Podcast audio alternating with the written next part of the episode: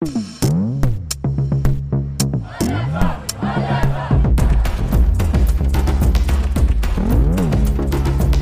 sind Melrose und Jan.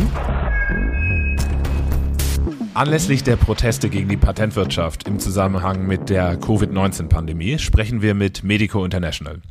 Andreas Wulff von Medico ist uns heute zugeschaltet. Hallo Andreas. Hallo Jan. Andreas, was ist Medico International und was machst du dort? Ja, Medico International ist eine alte sozialmedizinische Hilfs- und Menschenrechtsorganisation, ähm, die seit über 50 Jahren jetzt äh, mit lokalen Partnern im globalen Süden Projekte unterstützt und eben gemeinsam gegen ungerechte Weltverhältnisse kämpft, um eine gute Gesundheit zu ermöglichen. Und ich bin selber der, einer der Projekt äh, einer der Gesundheitsreferenten zusammen im Moment noch mit zwei Kollegen und äh, habe lange eben auch in der Projektabteilung gearbeitet, also habe auch direkt äh, Projektkooperationen betreut, vor allem im Nahen Osten, bin jetzt aber seit anderthalb Jahren der Berlin-Repräsentant von Medico. Mit dem Hashtag Patente töten macht ihr auf die globale Ungerechtigkeit aufmerksam. Insbesondere ähm, darauf, dass manche Länder viel mehr Impfstoffe haben und bekommen als andere und wahrscheinlich dieser Zugang auch noch lange so bleiben wird. Welche Länder sind da besonders betroffen und warum ist das so?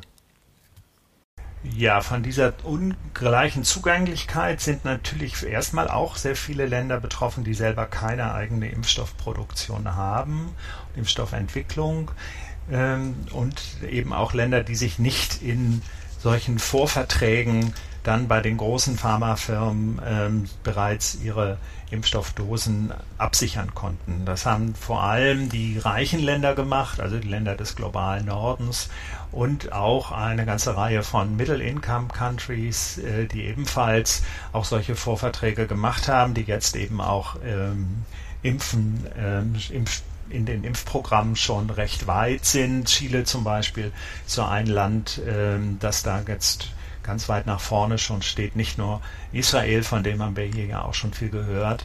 Und es sind natürlich vor allem im Moment auch sehr viele afrikanische Länder, wo zu befürchten ist, dass es noch viele Monate, möglicherweise sogar Jahre dauert, bis da eine relevante Zahl von Impfstoffdosen ankommt.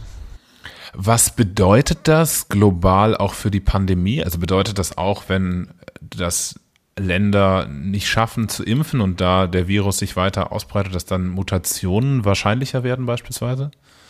Ja, erstmal kann man ganz allgemein sagen, dass die Pandemie ja erst dann vorbei ist, wenn sie überall vorbei ist und tatsächlich auch äh, die Gefährdung, die dadurch entsteht, wie du gesagt hast, dass sich eben auch in, in, in Ländern, je länger der Virus da auch, ähm, das Virus sich da auch verbreitet, tatsächlich es zu solchen Adaptationen, solchen Mutationen kommt des Virus und damit dann auch ähm, die, die Impferfolge, die wir jetzt sehen, schon bei uns in unseren Ländern, vielen Ländern auch wieder hinfällig werden, weil dann eben immer wieder nach äh, so dieses Virus, diese mutierten Viren äh, nicht mehr so gut auf von dem Immun von der Immunabwehr des Körpers dann erkannt werden und entsprechend möglicherweise Impfstoffe immer wieder angepasst werden müssen, ähm, um dann äh, wieder wirken zu können, so wie wir das schon von der von den Grippeviren, den Influenza-Viren kennen. Ähm, mit der Kampagne Hashtag Patente töten, gibt die Patente frei, ähm, wollte auch insbesondere darauf hinweisen, dass die Pandemie nur global bekämpft werden kann. Führende PolitikerInnen wie auch Angela Merkel unterstreichen das ebenso und äh, stellen insbesondere die globale Solidarität immer wieder nach vorne. Praktisch passiert aber nichts in diese Richtung, weil die Impfstoffe ähm, aufgrund der Patente nur durch die Firmen, die sie entwickelt haben, produziert werden kann. Wie kommt es dazu und was bedeutet eigentlich geistiges Eigentum und Patente in der Medizinwelt? Ja, ähm, ja, die ähm, Frage, warum kommen, kommen diese Impfstoffe nicht dahin, wo sie hin sollen oder wie kann eine Solidar globale Solidarität aussehen, die hat im letzten Jahr ja sehr viele verschiedene Antworten gefunden und ich denke, da muss man auch tatsächlich nochmal eben differenzieren. Es gibt diese große, und das ist auch anzuerkennen, natürlich eine große internationale ähm, Finanzierungsanstrengungen über die COVAX-Initiative tatsächlich einige Milliarden Euro bereitzustellen von den reichen Ländern, damit dann auch Impfstoffe gekauft werden können für die ärmsten Länder. Das war ursprünglich eine globale Einkaufsgemeinschaft für alle. Das war ein Angebot, das die WHO mit an, aufgelegt hat, aber vor allem von den großen öffentlich-privaten Gesundheitsinitiativen Gavi und CEPI administriert wird und wo ursprünglich im Sommer letzten Jahres versucht worden ist, eben genau solche Vorverträge auch dadurch zu machen mit den großen Konzernen, dass man genügend Geld bei dieser Initiative poolt. Also das ist schon eine Initiative, die jetzt auch angefangen hat, schon erste Impfstoffdosen auch in die Länder des globalen Südens zu schicken. De facto ist aber die Ressource Impfstoff so knapp, dass eben die Ungleichverteilung eben doch entlang dieses bewährten, sag ich mal, Mechanismus, wer zuerst kommt und wer die größten Taschen hat, bekommt auch am meisten ab. Und das sehen wir eben gerade aktuell in den ähm, ersten Monaten dieser Impfstoffverteilung. Das heißt, das finde ich, die, das finde ich ja. krass. Also, ähm, das, also da, da, das verstehe ich auch noch nicht ganz. Wie könnte es denn besser laufen? Also wenn, wenn genug Impfstoff für die ganze Welt da wäre, sehe ich auch ein, dass es ähm, wahrscheinlich äh, viel besser wäre und äh, der ganz einfach zu verteilen wäre oder so. Jetzt ist aber noch nicht mal in Deutschland genug da und da liegt dann auch schon die Frage nahe, wieso ist das wohl eigentlich so? Aber wie würde denn ein, ein globaler Mechanismus aussehen unter sehr knapper Impfstoffverfügbarkeit, der trotzdem fair ist? oder der trotzdem pandemiebekämpfend ist vielleicht sogar. Also ist, ist fair überhaupt die richtige Dimension? Ja, natürlich müssen Fairness muss sich natürlich beziehen auf also auf diejenigen, die besonders bedroht sind von der Pandemie erstmal oder die eben sich besonders äh, äh wie Gesundheitsarbeiterinnen und alte Menschen und Menschen mit mit äh, schweren Vorerkrankungen, die eben besonders äh, von also wo der die äh, die Infektion besonders häufig tödlich verläuft. Das sind diejenigen, die bevorzugt behandelt werden müssen. Das ist oder die den Impfstoff bekommen müssen. Und man kann durchaus nachvollziehen, dass natürlich besonders Länder, in denen diese Impfstoffe besonders, also in denen die Pandemie besonders stark wütet, diejenigen sind, die das größte Interesse haben, möglichst schnell in, mit den Impfstoffen genau diese pandemische die Dynamik, das, was wir jetzt ja auch mit diesen wellenförmigen Zunahmen von Infektionen sehen, möglichst einzudämmen. Von daher ist das auch, das ist dann den, den Ländern, die dann in der Lage sind, auch noch selber Impfstoffe herzustellen, ist das Hemd dann eben immer näher als die Jacke und Deswegen kommt es zu diesem Impfstoffnationalismus auf eine Art und Weise. Das wird aber dadurch massiv verschärft, dass die die Herstellung und auch die Entwicklung der Impfstoffe eben in dem Kontext solcher privatwirtschaftlicher großen Unternehmen stattfindet, in denen es einerseits Konkurrenzen untereinander gibt, was natürlich in einer Frage der möglichst schnellen Produktionsausweitung eher hinderlich ist, weil jeder seine eigenen Strategien, seine eigenen Lieferketten aufbauen muss ähm, auch mit dem anderen natürlich um die Strategie der richtigen Technologie kämpft. Und in einer solchen Lage sollte sich, und wenn man sagt, es ist tatsächlich eine globale Pandemie, die auch eine globale solidarische Antwort erfordert, wie das unsere Politikerinnen und Politiker ja vor einem Jahr auch sehr deutlich immer gesagt haben, müsste natürlich nicht Business as usual gemacht werden. Und man sich darauf verlässt, dass das die großen Konzerne schon mit ihrem Eigeninteresse möglichst erfolgreich viele Impfstoffdosen zu verkaufen zu einem möglichst hohen Preis regeln, genau, sondern man hätte gern, äh, ja. Entschuldigung, da würde ich vielleicht gern nochmal vielleicht ein oder sogar zwei Schritte zurückgehen und nochmal äh, äh Ugo, also Dr. Ugo Sangin, der Sahin, der den äh, BioNTech-Impfstoff mit produziert hat und auch BioNTech-Gründer äh, ist und ja. äh, gerade erst die Bundesverdienstmedaille bekommen hat, ähm, hat sich selber als Mediziner und Wissenschaftler bezeichnet und stellt gerade nicht seine finanzielle Motivation oder seine finanzielle Situation zu optimieren in den Fokus angeblich, sondern ähm, das Wohl der Menschheit, äh, in, indem er ein Arzneimittel entwickelt beziehungsweise einen Impfstoff, der helfen kann. Wie laufen denn solche Äußerungen zusammen mit der Tatsache, dass Arzneimittel, Impfstoffe durch ein Patent geschützt werden kann. Das heißt auch ein Patent, was verhindert, dass andere Unternehmen eventuell dieses ähm, herstellt und damit genau diese problematischen Logistiken umgehen kann, beziehungsweise da ähm, zu mehr Impfstoffproduktion führen würde.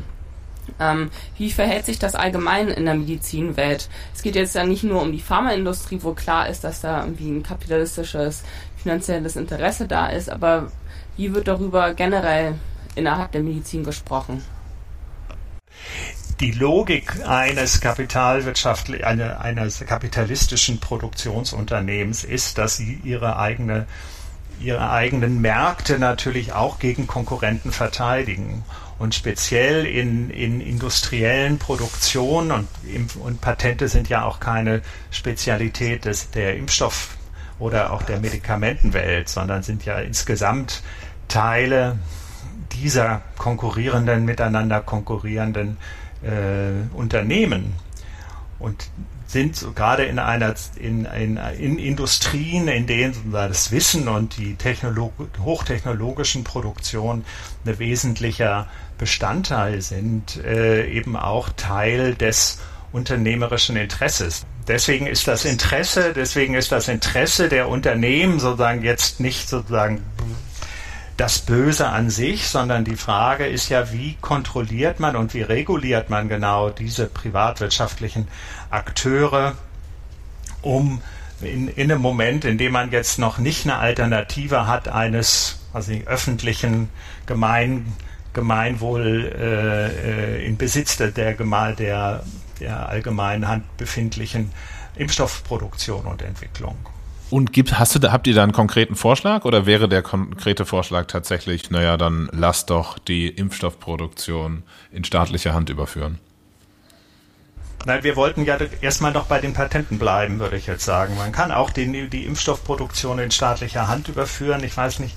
Ähm, und dann die Frage haben, die, die, ähm, ob dann der und die, die öffentliche Forschung tatsächlich in dem Sinne besser funktioniert als mit einer klassischen auch Kapitallogik des Risiko der Risikoinvestition. Und wir sehen gerade bei der Pharmaindustrie, dass dieses Modell, dass man mit, mit dem Patentmodell sozusagen hochpreisige Gewinne einfährt, also durch hochpreisige Medikamente, die dann reinvestiert werden, eben auch nicht gut funktionieren. Und deswegen ist es absolut notwendig, dass sich daran was ändert.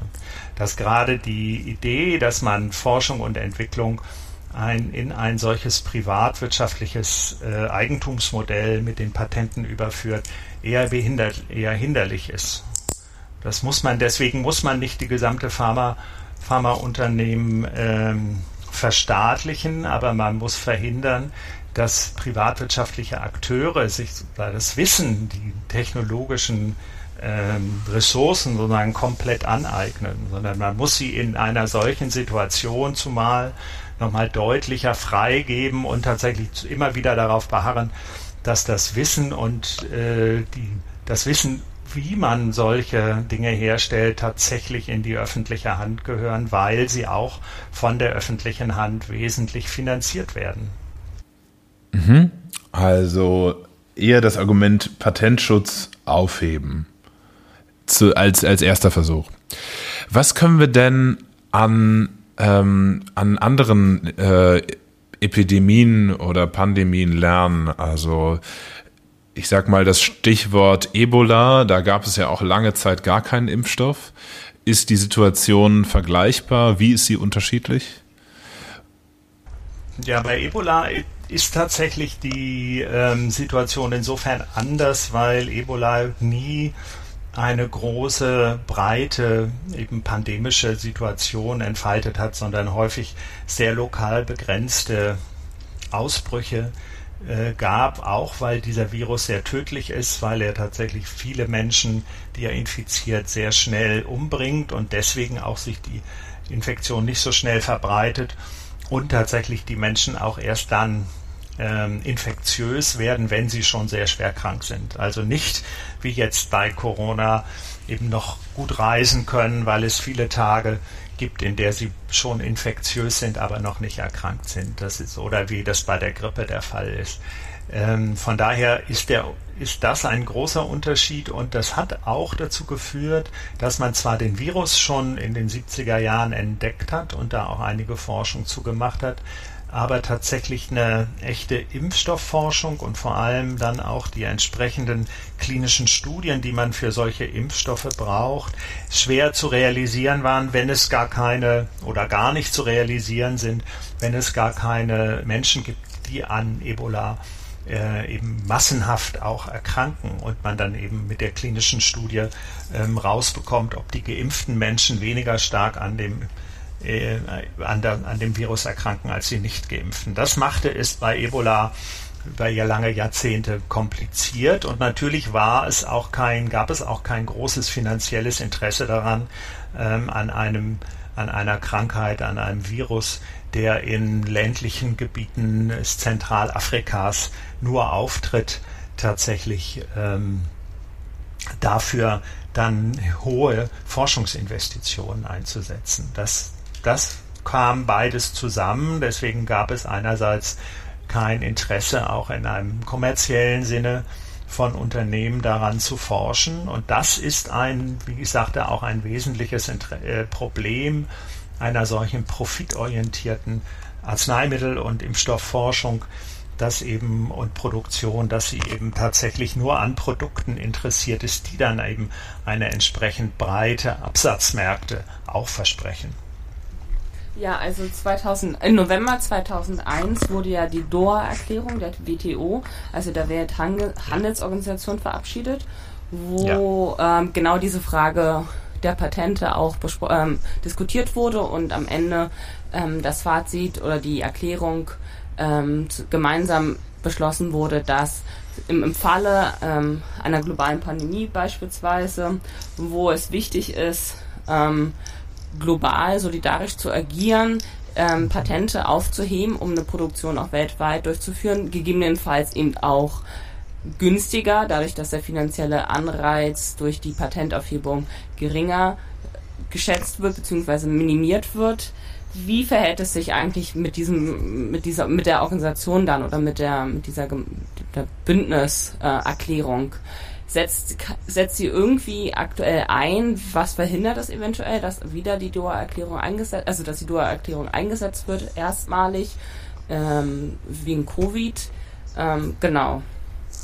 Ja, die Doha-Erklärung ist jetzt ein, eine sehr spezielle äh, Situation gewesen in einer Frage, wo es vor allem darum geht, ob ob äh, Medikamente, die unter einer einem Zwangslizenz äh, produziert worden sind, also einer der Mechanismen, die in der TRIPS in dem TRIPS-Abkommen vorgesehen sind, ob die auch tatsächlich nicht nur für das eigene Land vorgesehen sind, sondern auch exportiert werden können. Man muss grundsätzlich verstehen, das Patentrecht ist ein nationales Recht, das heißt die Frage der, der internationalen Harmonisierung mit der TRIPS-Abkommen bei der Welthandelsorganisation trägt nur so weit, wie das eben in den nationalen, in den nationalen Kontexten umgesetzt wird. Und dieses Konzept eines, einer Zwangslizenz war ursprünglich darauf gedacht, ähm, dass man quasi für eine eigene Situation im eigenen Land etwas ermöglichen kann, was für andere ähm, was dann, was einem der, der, der, der Patenthalter sozusagen selber nicht liefern will oder nicht liefern kann. Das ist aber in einer globalen Situation, zum Beispiel für Länder, die gar keine eigene Pharmaindustrie haben, hilft diese Doha-Erklärung überhaupt nicht, weil die ja darauf angewiesen sind, dass Medikamente auch importiert werden können. Und das war, das sollte die Doha-Erklärung dann, und das hat die Doha-Erklärung dann nochmal klargestellt, dass das auch möglich ist. Das war vor allem auf die HIV-Aids-Medikamente damals Anfang der 2000er Jahre gerichtet. Das Interessante in der aktuellen Debatte ist eher, dass mit dem Vorschlag, der jetzt seit Oktober von der indischen und der südafrikanischen Regierung mit vielen Unterstützerländern inzwischen bei der Welthandelsorganisation diskutiert wird, der sogenannte TRIPS Waiver, also ein temporäres Aussetzen, eine temporäre Suspensi Suspendierung des des Gesamt, der gesamten TRIPS-Architektur tatsächlich damit es sehr viel leichter wäre, eben nicht nur im Einzelfall für einzelne Substanzen und für jeweils jedes Land selbst eine solche ähm, eine solche Ausnahmeregelung wie die Zwangslizenzen zu erlassen, sondern tatsächlich insgesamt es den ähm, Nachahmerfirmen, die es überall auf der Welt gibt, es erleichtern würde, tatsächlich Medikamente, Impfstoffe und andere Produkte, die zur Bekämpfung der Covid-19-Pandemie notwendig sind, nachzubauen, ohne in die Gefahr zu kommen. Ich will das nochmal kurz mit, mit einfachen Worten wiederholen, um, um zu verstehen, ob ich es verstanden habe. Also die WHO kann letzt, äh, die WTO, ähm, für mich World Trade Organization oder Welthandelsorganisation, äh, kann per Beschluss festlegen, dass das Eigentumsrecht global ausgesetzt wird für alle Patente an beispielsweise Covid-Vakzinen. Ähm, Nein, Nein, das kann die WTO nicht. Die das WTO ist sozusagen ein Staatenbündnis und jeder Staat entscheidet darüber selber, ob er sich einem solchen TRIPS-Waiver anschließen würde oder nicht. Also die WTO kann sozusagen ein, Beschluss fassen? Modell, ja, dass sie eine, einen Beschluss fassen, dass das zulässig ist, dass Länder im Rahmen dieser Pandemie, das ist der Vorschlag, jetzt tatsächlich äh, sich diesen, sich diesen äh, Patentflexibilitäten oder dieser Eigentums, intellektuellen Eigentumsflexibilitäten anschließen. Müssen sie aber nicht. Das heißt, deswegen wären auch die, die Befürchtungen der großen Konzerne, dass sie dann, weil sie überall auf der Welt ihre Absatzmärkte verlieren, weil auf einmal ganz viele Nachahmer, äh, Konkurrenten mit kostengünstigen Kopien ähm, auftreten, gar nicht realistisch. Das heißt, selbst wenn es zu so einem Beschluss kommt, kann es sein, dass der nicht ratifiziert wird von den Ländern. Doch, es müssen die Länder können das mal selber entscheiden. Und wenn Deutschland sagt, dass er das nicht machen will, dann muss er den nicht ratifizieren, muss er sozusagen diesen, diesen Waiver gar nicht einsetzen. Das ist sozusagen eine Option, die Länder benutzen können, aber nicht eine Verpflichtung, etwas zu machen. Aber es ist deswegen wichtig, dann, weil, ja, ja, weil was bleibt dann, wenn alles optional ist? Ähm, müssen wir jetzt einfach pessimistisch sein oder ähm, gibt es noch irgendwie einen Hoffnungsschimmer? Nein, ich meine, nein, die, das geht nicht um die Optionalität, sondern es geht darum, die, der Vorteil, den der TRIPS Waiver hat, dass es keine Strafsanktionen gibt gegenüber Ländern, die diesen TRIPS Waiver dann einsetzen. Das ist doch die Idee. Das ist die Idee, dass das TRIPS, das, das, das, das Handelsrecht sieht vor, dass sich, dass sich die Länder an die gemeinsamen Regeln auch der, der ähm, mhm. die vereinbart das heißt, sind, halten. Und wenn sie das nicht tun, gibt es Strafmaßnahmen. Die können bilateral aussehen. Ja. Noch eine Frage. Das heißt, die, der billige Impfstoff der dürfte dann eventuell nicht in Deutschland angewandt werden, aber die Entwicklungs- und Schwellenländer hätten dann die Chance, den billigeren Impfstoff, so, sofern dieser produziert wird, durch andere Alternativunternehmen äh, einsetzen zu können. So rum ja. würde das dann funktionieren. Genau, so rum würde es, würde es passieren. Und Ländern wie Deutschland würde dann das Recht fehlen, diese eigentliche Patentverletzung zu sanktionieren. Und so wird ein Schuh draus. Oder? Genau, wobei die Sanktionen, wie gesagt, das, auch das ist die Frage, wo dann, wo dann die Sanktionen ausgesprochen werden.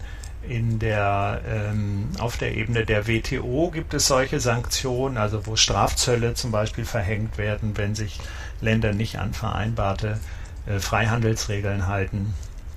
Aber es können natürlich auch Länder tatsächlich andere Länder bestrafen, indem sie ähm, sie von, von bestimmten Wirtschafts von meistbegünstigsten Klauseln aus dem im Wirtschaftsrecht ausschließen. Das ist etwas, wo dann äh, möglicherweise die Pharmalobby äh, dann entsprechende entsprechende äh, Anträge stellt und das auch aktuell auch schon getan hat bei der US-Regierung, weil eben diese großen Konzerne, die im Moment vor allem eben in, im Gespräch sind, BioNTech, äh, Pfizer, Johnson Johnson, Merck, ähm, alle in den USA, Moderna auch in den USA angesiedelt sind. Aber das wären etwa, das wären etwa Möglichkeiten, die ähm, die Länder dann hätten. Interessanterweise haben ja aber auch im Herbst tatsächlich auch schon europäische und auch deutsche Politiker durchaus darüber nachgedacht, ob man nicht auch mit Zwangspatenten drohen müsse, um die großen Unternehmen eben dazu zu zwingen, tatsächlich auch ähm, ihre, ihre Produktionsmöglichkeiten auszuschöpfen, beziehungsweise dann auch eben selber in den Verhandlungen nachzugeben, wenn es eben stockte. Das klingt alles unglaublich verzwickt. Ähm, du hast uns im Vorgespräch noch von einem guten Beispiel erzählt, nämlich der Influenza-Pandemie, wo sich die reichen Länder zunächst Kapazitäten gesichert haben, aber dann ein Technologietransfer eingerichtet wurde. Kannst du das nochmal näher erklären und äh, vielleicht auch sagen, ob das ein Fall wäre, der jetzt übertragbar wäre?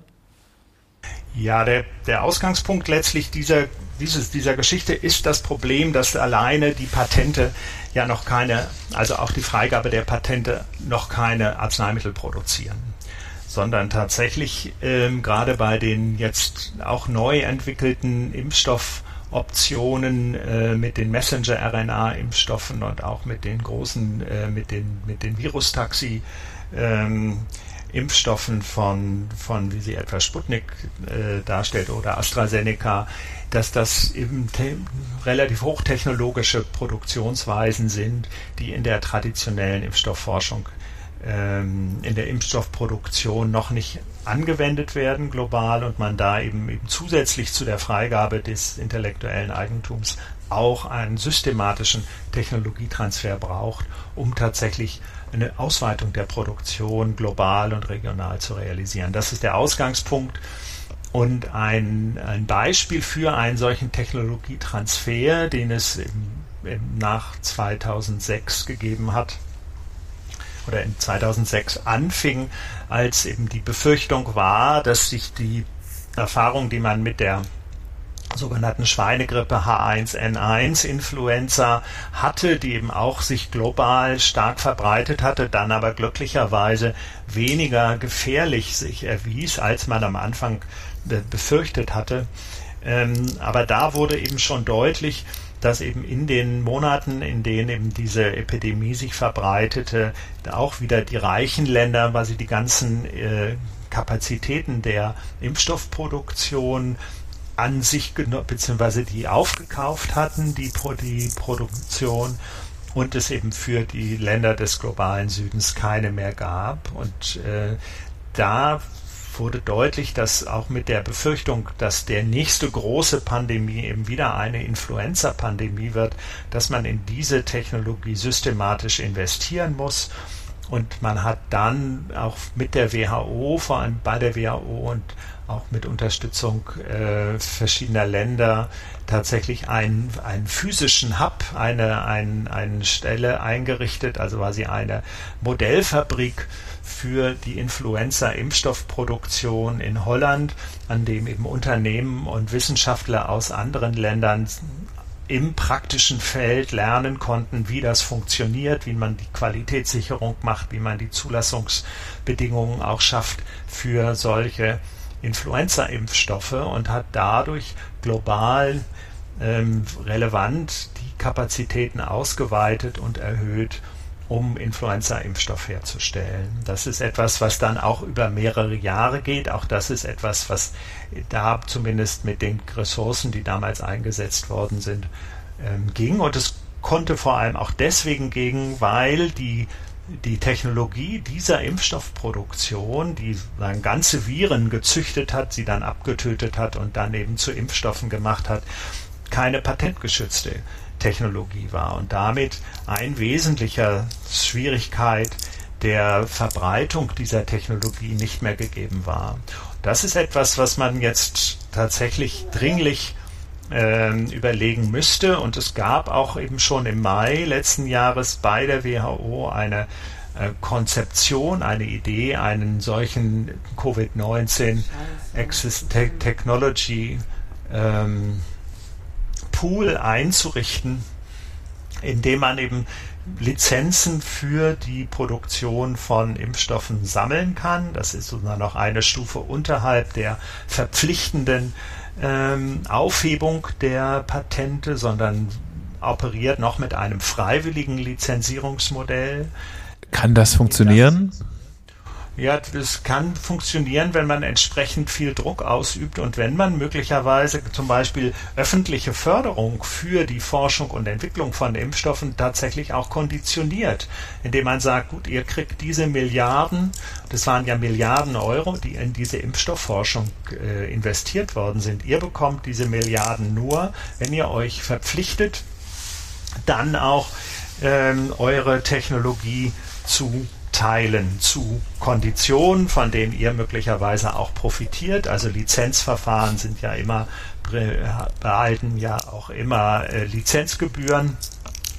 Aber es ist notwendig, dass in dieser konkreten Situation sich der Public Return on Public Investment eben so schnell wie möglich einstellt. Das heißt, das, was wir öffentlich an Geld investieren, muss auch einen öffentlichen Profit erwirtschaften. Und diese so eine solche bedingte, also Konditionierung der, der Forschungs- und Entwicklungsförderung ist eine wichtige Forderung, die wir auch mit unserem Aufruf stellen.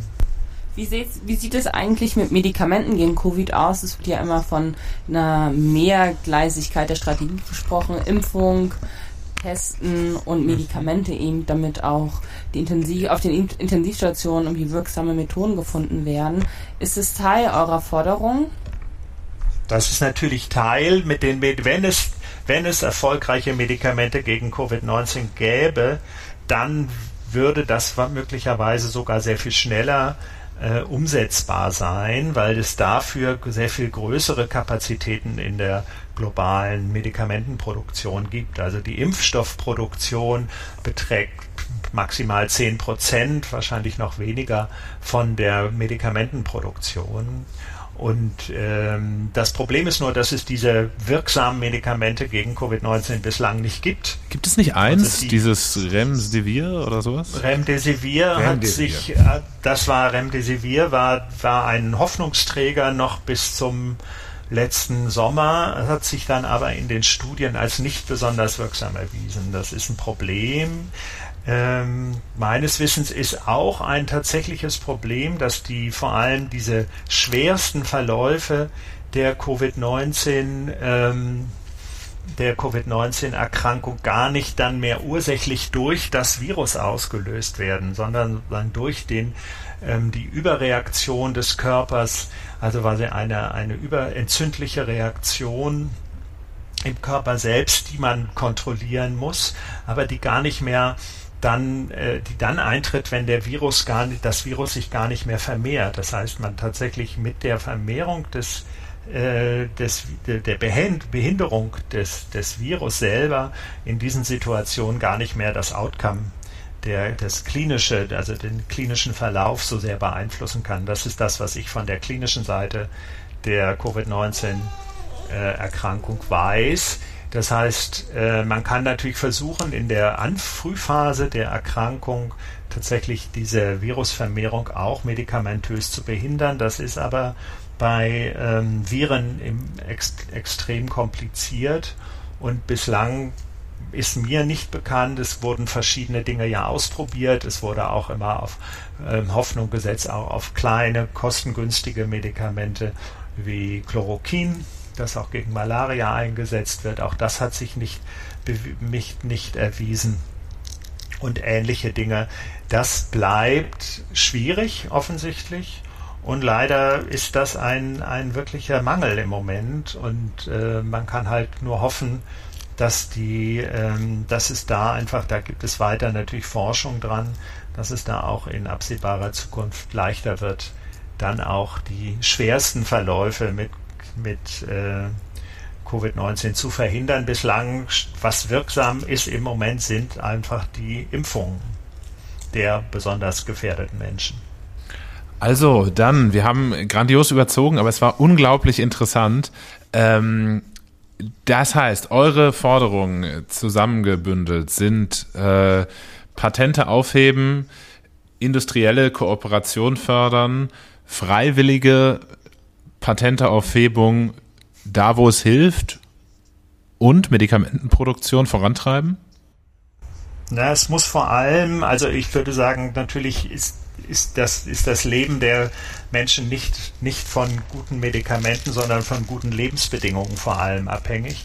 Das ist auch etwas, das wir nicht vergessen sollten. Ganz zentral ist aber eine Forderung tatsächlich das Forschungs- und Entwicklungsmodell von Medikamenten umzuwerfen und tatsächlich zu sagen, das gehört in öffentlicher Hand und aus mit, wenn man es als öffentlicher Förderung, weil nur dann kann man sicherstellen, dass tatsächlich die Kriterien an denen geforscht wird, tatsächlich sich nach den realen Bedarfen der Menschen richtet und nicht daran, was kommerzielle Unternehmen besonders gut vermarkten können. Und dann ähm, kann man noch darüber nachdenken, ob dann die Produktion dieses, dieser konkreten Produkte tatsächlich besser von staatlichen oder von privaten Akteuren gemacht werden kann. Das Problem wird immer bleiben, dass eine privatwirtschaftliche Logik daraus ausgerichtet ist, möglichst viel Umsatz zu machen und äh, ihre, möglichst viel Geld damit zu generieren. Und gute Gesundheit entsteht nicht dadurch, dass wir möglichst viele Medikamente nehmen, sondern dass wir sie dann nehmen, wenn wir sie brauchen und dass sie dann auch verfügbar sind. Vielen, vielen Dank für dieses Interview. Okay. Ja, ja auch von mir danke. Gut. Danke, danke euch auch. Tschüss. Tschüss.